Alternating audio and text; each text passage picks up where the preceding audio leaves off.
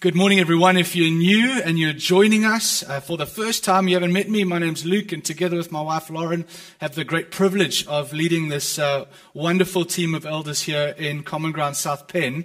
Well, I mean, it's 2 days, I think, to spring, or three, or however many. But I mean, like, this week is spring, but you wouldn't know by the snow on the mountains, eh? I mean, winter is still very much with us, right? Man, it's chilly this morning. I hope that you're snugly warm if you're in your house on Zoom. We are just, we're warm here in different ways as well. I just want to take a second to welcome David and Jess. Would you mind just giving us a wave? I know I'm embarrassing you. I'm sorry. David and Jess, first time back in church after being married here about just less than a month ago, hey? So that's pretty cool. Welcome back to you guys together as a married couple. First time worshiping in church like this, married. Amazing. So congratulations to you guys, man. And they were married here in this very property, on this building, and it's beautiful. Our first wedding as a church in our own premises that we're meeting, and it's glorious. So welcome to you guys. Today is our final message in our series, Becoming Emotionally Mature, right? 5 weeks, we've done it, eh? Now we're emotionally mature, right? I wish it worked like that, hey? Like the Matrix, just download that program and then you've got it. Life is not like that, hey? I want to recognize a few things up front as we land this series. And number one is that this is actually a lifelong process, right? And these 5 weeks have been amazing. I've got so much feedback from so many in our church of the profound impact that these messages and this series has had on all of our lives. And I'd be the first to put up my hand and say, yes, me too included. But I think we've got to realize that we've uncovered something here that is a lifelong journey to work out in our lives. We've, in many ways, just skimmed the surface over what's been going on. This series has helped us to kind of look deeper, to go beneath the surface in our lives. We've seen many things in this series. Over the last 4 weeks, we've seen that emotions are part of the core of who God is. God is an emotional God. And in fact, our emotional lives are one of the attributes that God put into us when he created us as human beings. And so we've seen in this series how as we look beneath the surface in our lives, our emotions can give us an indicator. They're like a window into what's happening beneath the surface in our hearts and in our souls. They're like the lights on the dashboard, right, in your car. And they go off and they warn you about what's happening beneath the surface in your life. You ignore the lights, the warning lights on the dashboard in your car to your peril, right? To ignore those lights when they say, you better check this thing out, is dangerous. At the very least, you could be performing at a suboptimal level. I'm sorry, all the car metaphors. But you get the picture, right? What this journey has been about is about us bringing our whole selves, both the seen and the unseen parts of who we are, under the lordship of Jesus, under the personhood of God, so as to see Christ transform all of who we are into his likeness. Now, I must say, this series can feel a little bit introspective, right? A little bit self-helpy, a lot about me and what I'm going to do and helping me get right. And our world thrives on that. Everything is the I world, the I store, the I this, all everything's about me. And that sits so much contrary to the gospel of Jesus. And I so get that. But don't think that God doesn't care about each individual as well. He really does. And so whilst we reject this kind of everything's about me, it's also helpful from time to time to stop and ask the hard question, how am I really doing, right? And so this last talk is hopefully a little bit of a balance to this series as we look at the fruit of maturity, the outflow and outworking of growth and maturity in our lives, in the hope that maturity, real maturity, overflows outwards. As we become emotionally mature, we become more adept to love and serve the people in our lives and in our communities. But before we do, one last thing on the front end. Next week, we launch a brand new series as we begin journeying through the book of Exodus, right? Journeying through the book of Exodus. And we're going to see how God takes his people from the depths of oppression all the way to the foothills of the promised land, right? And everything in between. More than anything else, the book of Exodus is an encounter with the character of God, his very personhood. It's a celebration of God's mercy and his justice and his holiness and his faithfulness constantly to his people, even when his people are constantly getting it wrong. over the next few weeks as we journey through the book of Exodus. I'm trusting that God would reveal himself to us as a people, and that we, like Israel in those fledgling days then, would become shaped and molded into his likeness so that we would be able to reflect him to our world as well. And so really excited about next week as we launch. Before we jump into this week's talk, though, take a moment and consider. Ask yourself this question. Don't answer out loud. What do you think is the measure of maturity as a Christ follower? What do you think is the measure of maturity? How would you define it? Or said differently, what is the ultimate sign of maturity for a follower of Jesus? I wonder how many of us might say a sign of ultimate maturity, oh, that's deeper and richer experiences with God. How many of us would say a greater knowledge of the scriptures? I mean, when you think of someone who you think is very mature in God, what is it about them that you think, oh, that's what it is? Maybe you'd say sinning less. I know certainly sometimes that's a big one for me. I just wish I would sin less, and that would become less a part of who I am. Maybe it's reading lots of books about God and understanding who God is more. Maybe it's a greater experience of the Holy Spirit and greater measures in your life. Lots of good things, lots of beautiful ways of defining it. But I'll put to you today, what if we saw love as the measure of spiritual maturity?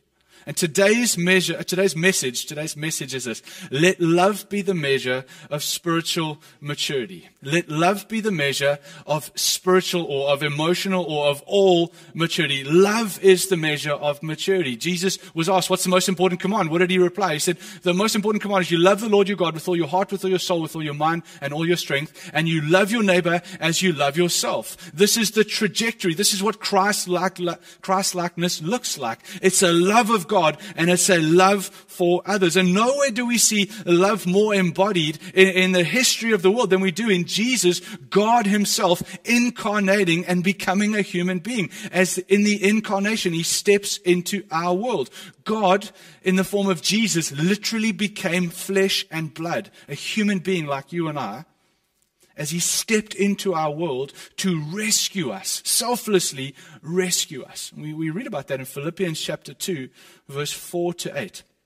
Let's read that together. We've got it on the screen if you want to follow along in your own Bibles as well. Philippians 2, 4 to 8.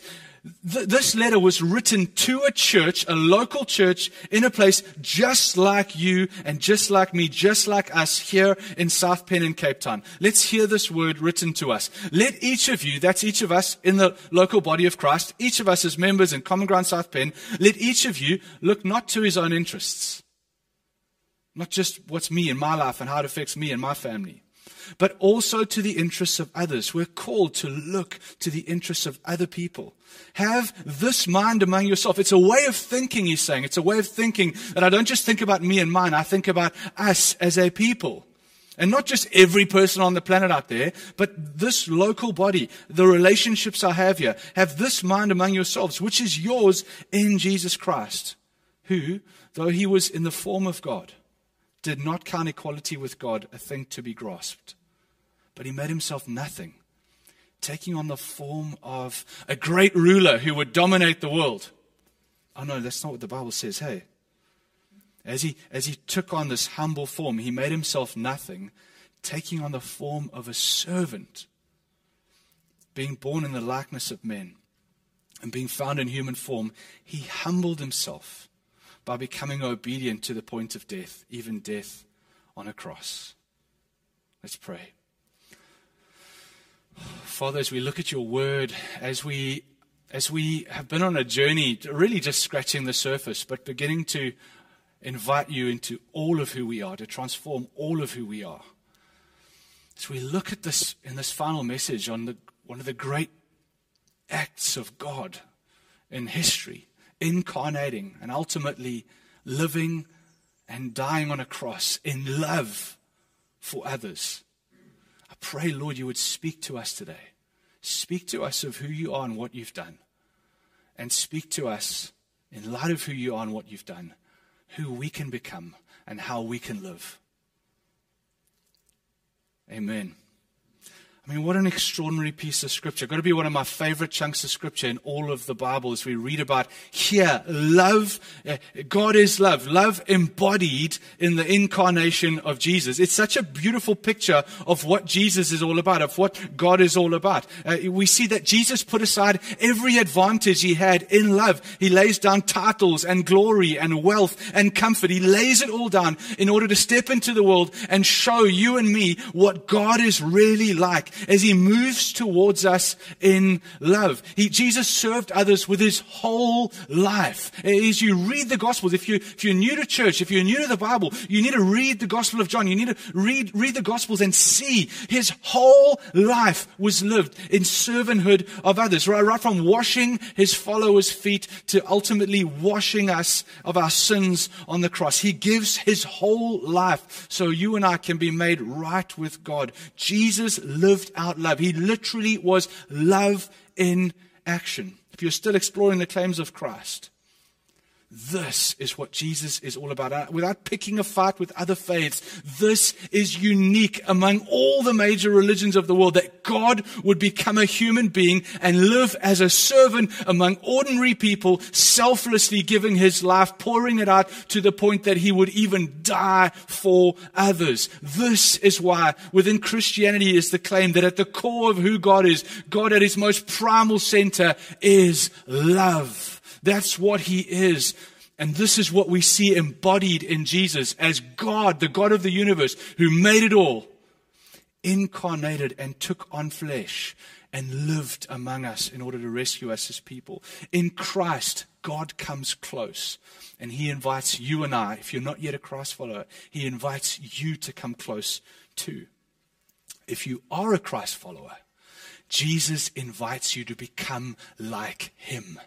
Jesus invites you to become like him. When he said, come, follow me, and I will make you fishers of men. It wasn't like you could start I&J of people, a fishing company or something like that. No, come follow me and I will make you. He's saying, come, you can be like me. If you're a Christ follower, all of life is a journey of transformation to become like Christ. And as Christ was sent into the world, if you're a follower of Jesus, you are sent into this world here and now too. John chapter 13 verse 35, it was so beautifully put like this. By this, by what?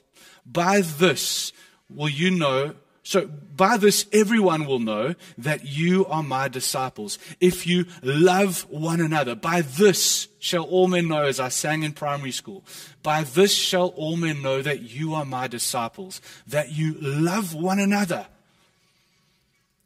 This is the measure. This is the credibility of our witness as a church. It's the extent to which we genuinely love one another by loving well as Christ followers within the body of Christ and overflowing into the world in which we live. It's our love for one another and our love for those in our lives which adds credibility to the witness of Jesus in and through our lives. It's love that is the measure. This is how the world will know. It's love for one another. Very difficult to do, scattered in this moment, but we've got to find ways because the world has to know. This week, as a church, we lost a very, very special lady. We lost Cheryl Buerta, and we're going to miss Cheryl tremendously. And Peter, I want you to know that our thoughts and our prayers are so with you and your family in this time.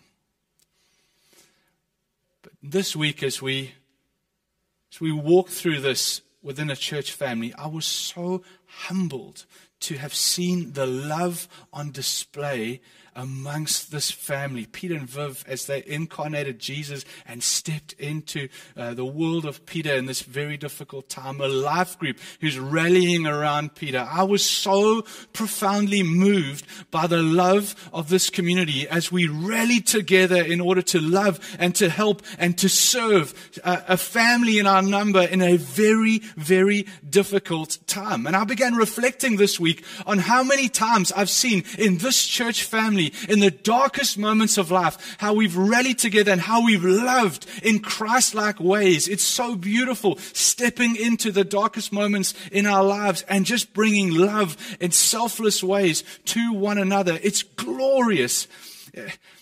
And this is at the core of the Christian faith.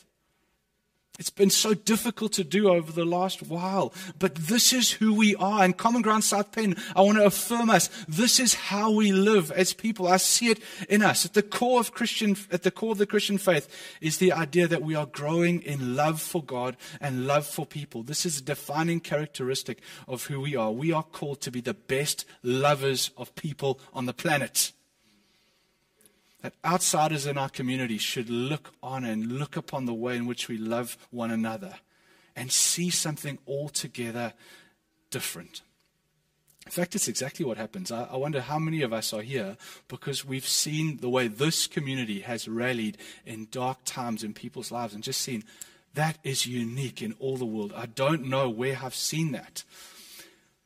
All that to say, in God we see this, and in us as a people, this is the fruit of maturity. Love is the measure, the extent to which we love one another and love outwardly. So I want to unpack three very practical ways for the remainder of our time today as to what this love looks like as we love outwards. And here's the way to listen to this message. Hear it in the context of your world.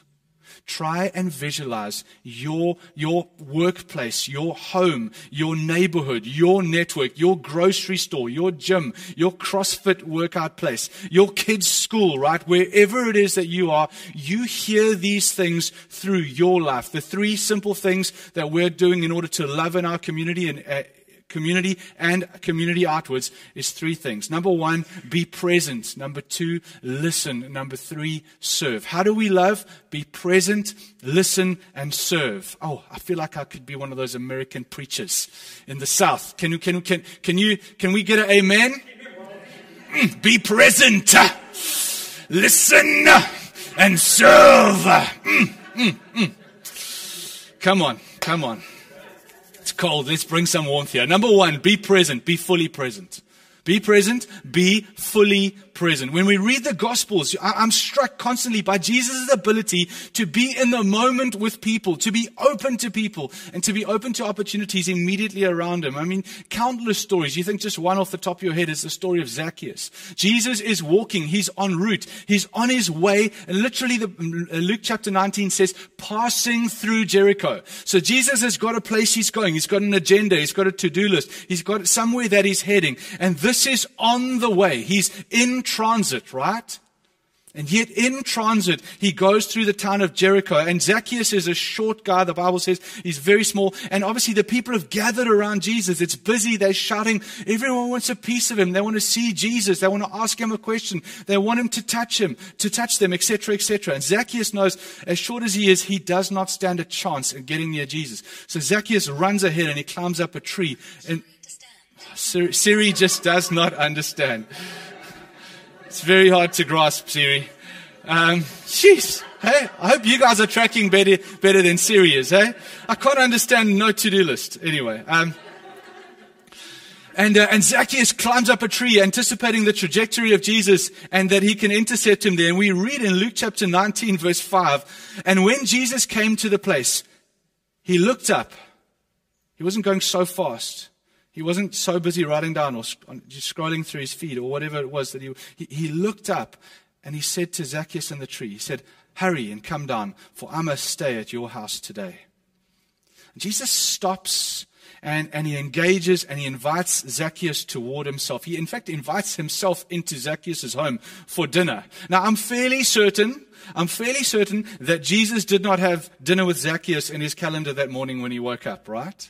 This is just something that happened as he went about life, and he was fully present where he was, and he had time to respond to the people who were in his life. If he was so busy, if he was so focused on where he was going and how to get there and what he had to do, this life-changing moment would never have happened. But Christ was fully present. I want you to know this is why we keep our church calendar light.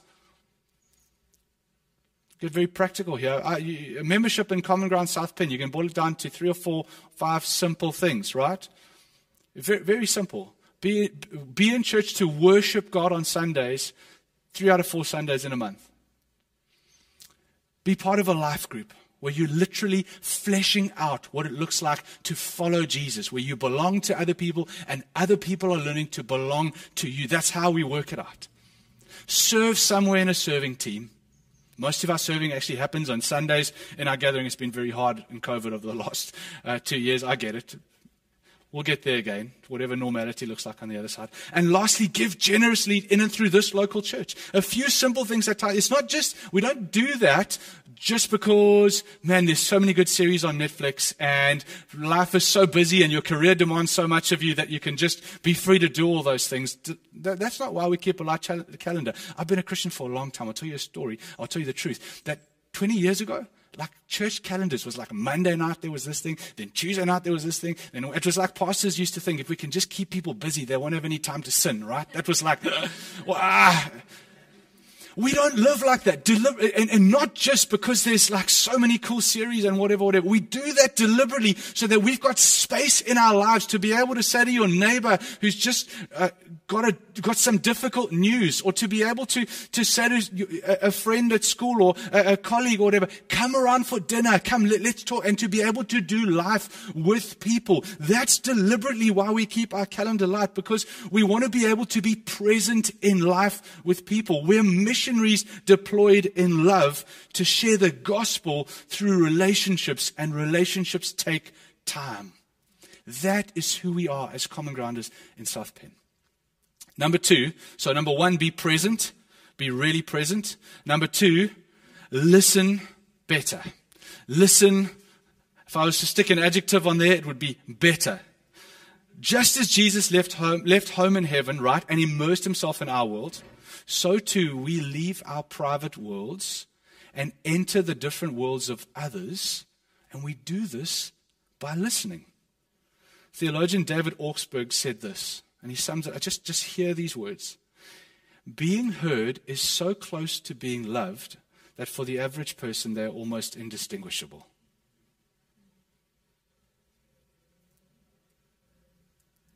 Think about your conversations over the last while. How were you listening? Attentively? Empathetically? Perhaps you fall into the trap like me, where you're just kind of listening, waiting to speak, you know? Are all the screens getting in the way of you genuinely listening to the people that you do life with?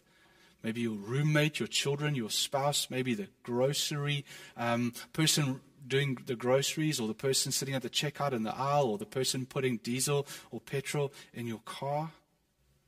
Dutch writer and professor Henry Nouwen wrote this: listening is a form of spiritual hospitality by which you invite strangers to become friends. And those are the kind of relationships through which the gospel is able to be conducted to other people's lives. They are so powerful in terms of mission.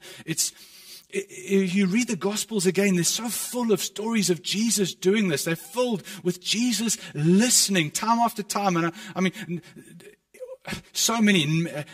Matthew, Nathaniel, Jesus in that instance with the prostitute as well, Nicodemus, the blind man, the Samaritan woman, and so many others. Time after time, Jesus encounters a person who's fully present, and then he asks them questions. And when Jesus asks questions, he sticks around long enough to listen to their answers. And by listening to them, he understands more of who they are and what's happening in their lives. And through that, he's able to love them in profoundly transformative ways. It's so hard to imagine Jesus kind of brushing someone off while he scrolls through his feed in the grocery line. It just doesn't fit with who Jesus is, because all we read of Christ was present and Christ was loving. And so he did this through listening to others too. Jesus was present. He never rushed. He wasn't distracted. He took time to listen to people. He took time to love people.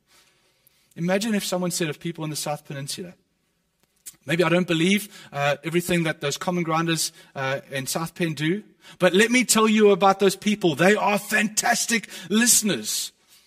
Imagine that. You think that sounds far-fetched. I'll tell you what. One Sunday, I remember, true story, while we were still meeting in the school, I remember I met a first-time visitor on Sunday. and they came to be in our church. I said, so how did you hear about our church? They said, oh, it's a strange story, actually. I went online this week, and I bought two things on Gumtree. And because I work, I couldn't pick them up during the week, so I had to go on yesterday, and collect those things. So I knocked on the door, and there was someone who spoke to me. And I just went to pick up this thing. But we actually got chatting quite a lot, and I discovered this person was a common grounder in South Penn, and they go to church at the school. It was at Sun Valley at that stage, you know? I thought, wow, that's interesting. Anyway, so then I went on to the next place to pick up what I bought on Gumtree, and I knocked on the door, and lo and behold, here was a different person, and again, we got chatting, and you won't believe it. They were members of this church, and there was this person and this person in our church, and they pointed them out, and now I'm here today.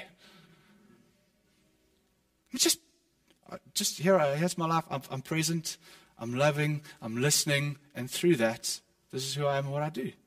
So I literally saw this. I was so excited to hear that story. The research shows us, Psychology Today said this. Only 10% of us listen effectively. We're so distracted by our smartphones, our ever-growing to-do list. Only 10% of us are able to listen effectively. We struggle to focus, and we struggle to listen to the people that are talking to us. And even when we do put our tech away, Psychology Today said, often our listening is not listening to understand, but listening to reply. Maybe you, like me, can identify with so much of this. So what do we do? How do we listen? Well, I'm going to give us two answers, but one of them I'm not going to give us. Here, let me explain. The first one, here we go. It's how we think about other people. It comes down, number one, to how we've got to remind ourselves that every person that you interact with is an unrepeatable, inestimable treasure. That every person you interact with is an image bearer of the living God. What if you saw every person that you interact with as an individual that is sacred, that has been made alive by the very breath of God? And if you were mindful of that when you interacted with people, that would change how you listen to them and how you love them, right? It comes down, number one, to how we view other people. You see, we can get so busy and so focused on what we need to do, when we need to do it, how we want to do it in life. Life can become so utilitarian, all about what I'm going to do, that people can become commodities. We start to use people. We start to see them as what we can get from them. We start to. You know what I'm talking about. We need to reset by reminding ourselves of who the people are that we interact with. Number one comes down to how we see people. And the second one I'm going to tell you that I'm not going to tell you is this. This week in life groups, we are going to unpack very specific skills to help us in the area of listening to one another, right? They are brilliant, they are profound, and they are waiting for you in life group because we don't have time to do them now. Sounds amazing, right? So sign up for a life group now if you're not yet in a life group. We be present, we listen, and number three, and yes, all of these are connected, I know. Number three, serve relentlessly. Earlier I spoke about how Jesus is the incarnation of God. Right? In all of these habits, we are speaking of incarnation. And today, God still pitches up in physical form in our world. He still does today. He does it through his body, though, the church in whom he dwells. Pete Scazzero, in his book that I really couldn't recommend highly enough, Emotionally Healthy Spirituality, he says this, we are all called to be God with skin on for the people around us. That is what it means to live in incarnational faith. We are all called to be God with skin on to the people around us. I love the image.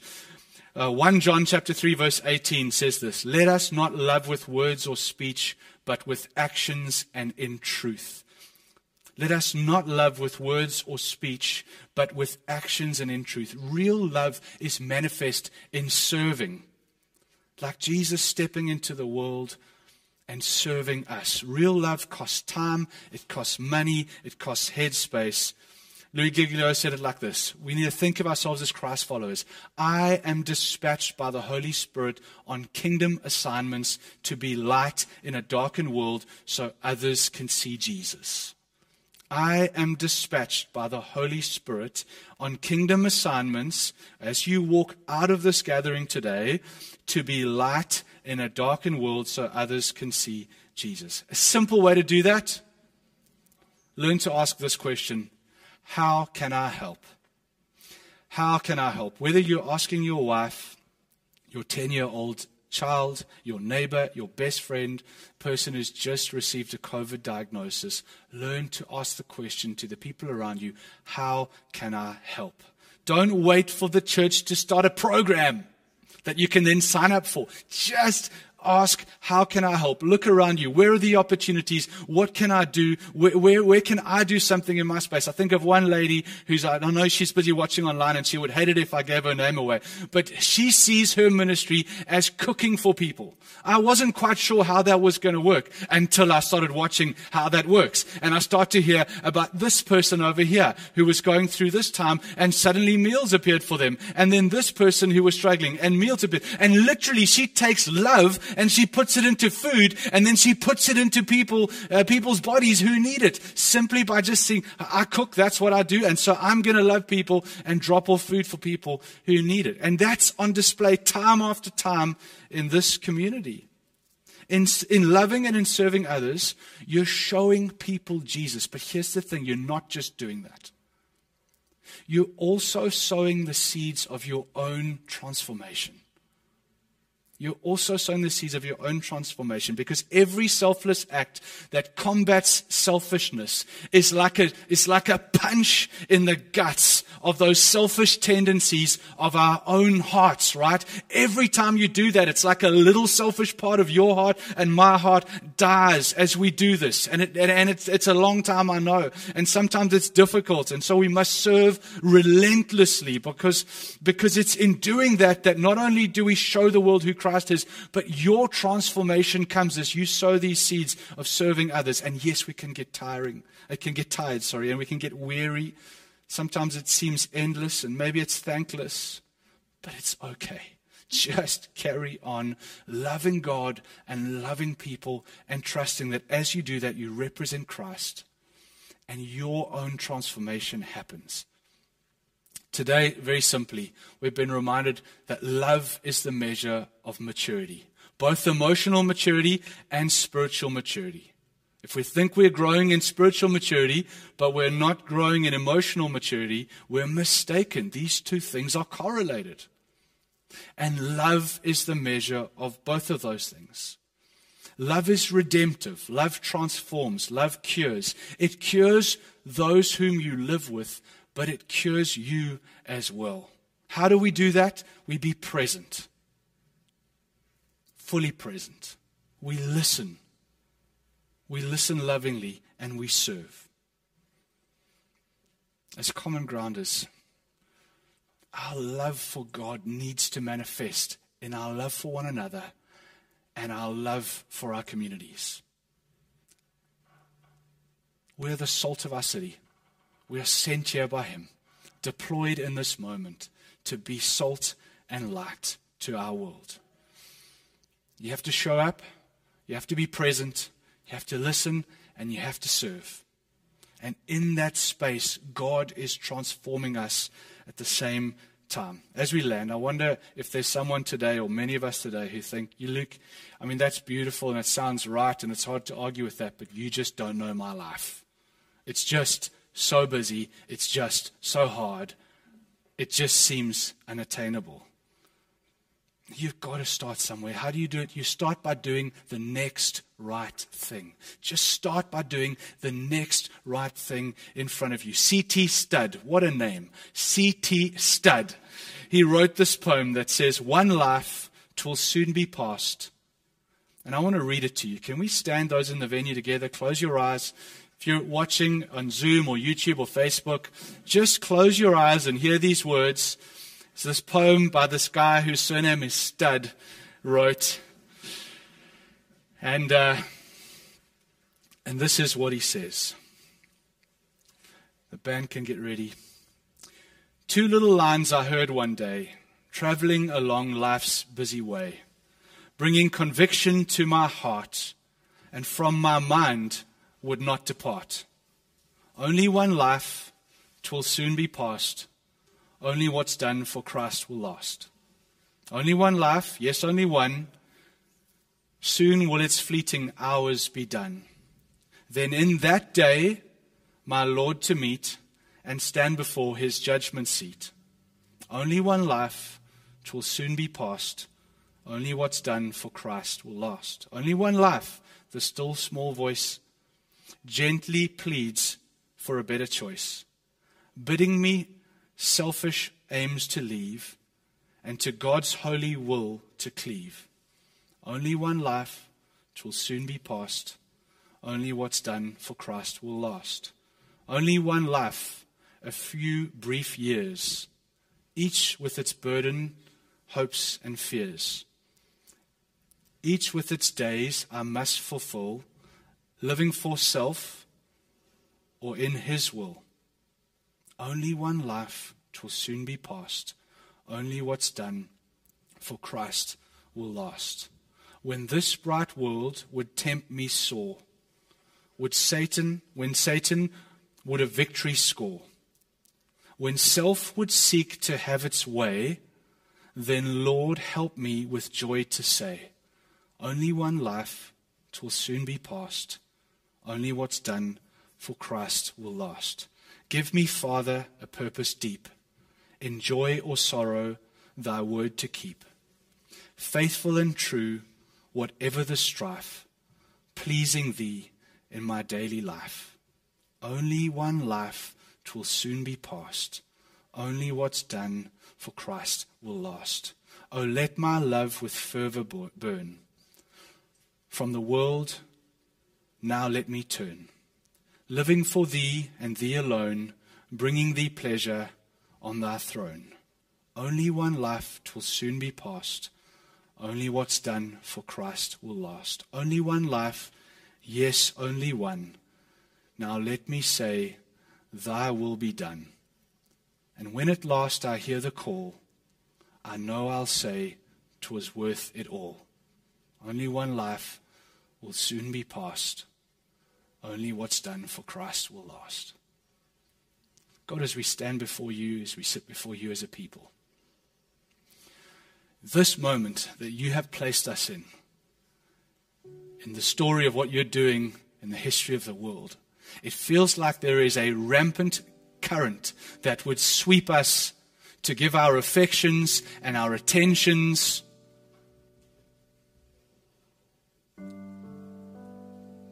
to our world, Lord. There's so many masters demanding our primary focus, the best of our lives, Lord. But God, this morning we recognize we have a choice. We get to devote ourselves to what is most important in our lives. And Christ, we want to say, we are yours. We are Christ followers. Our faith is not just a belief that we hold in our hearts, but Jesus, we are those who are actively saying, Jesus, be formed in me more than anything else in my life, God. I want to become more like you. God, I want to be someone who represents you into this world where you've sent me. And so, Christ, today I ask of you strength and courage. I ask of you discernment, God, to help me to know how to spend my days.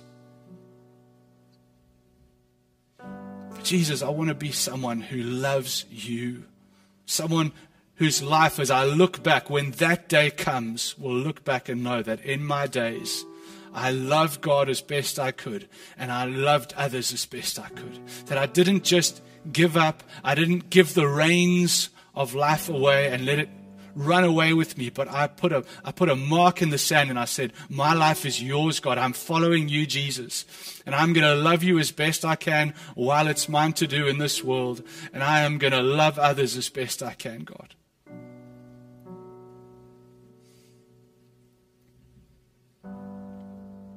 And so, God, we ask for your help. Help us, Lord.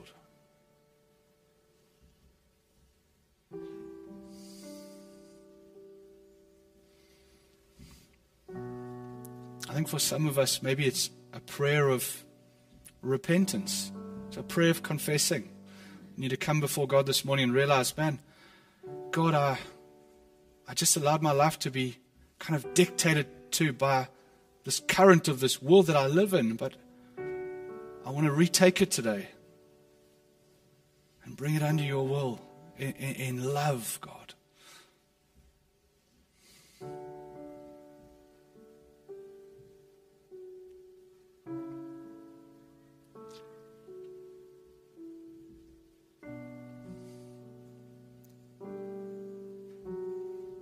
Let's just do business with Jesus as the band kind of leads us here. What do you need to say to Jesus? Holy Spirit, would you whisper to us in this time? Lead us to your will. Let our world be more loved because of this gathering. Let our souls be more like you, Jesus, because of your prompts and your whispers right now in this moment.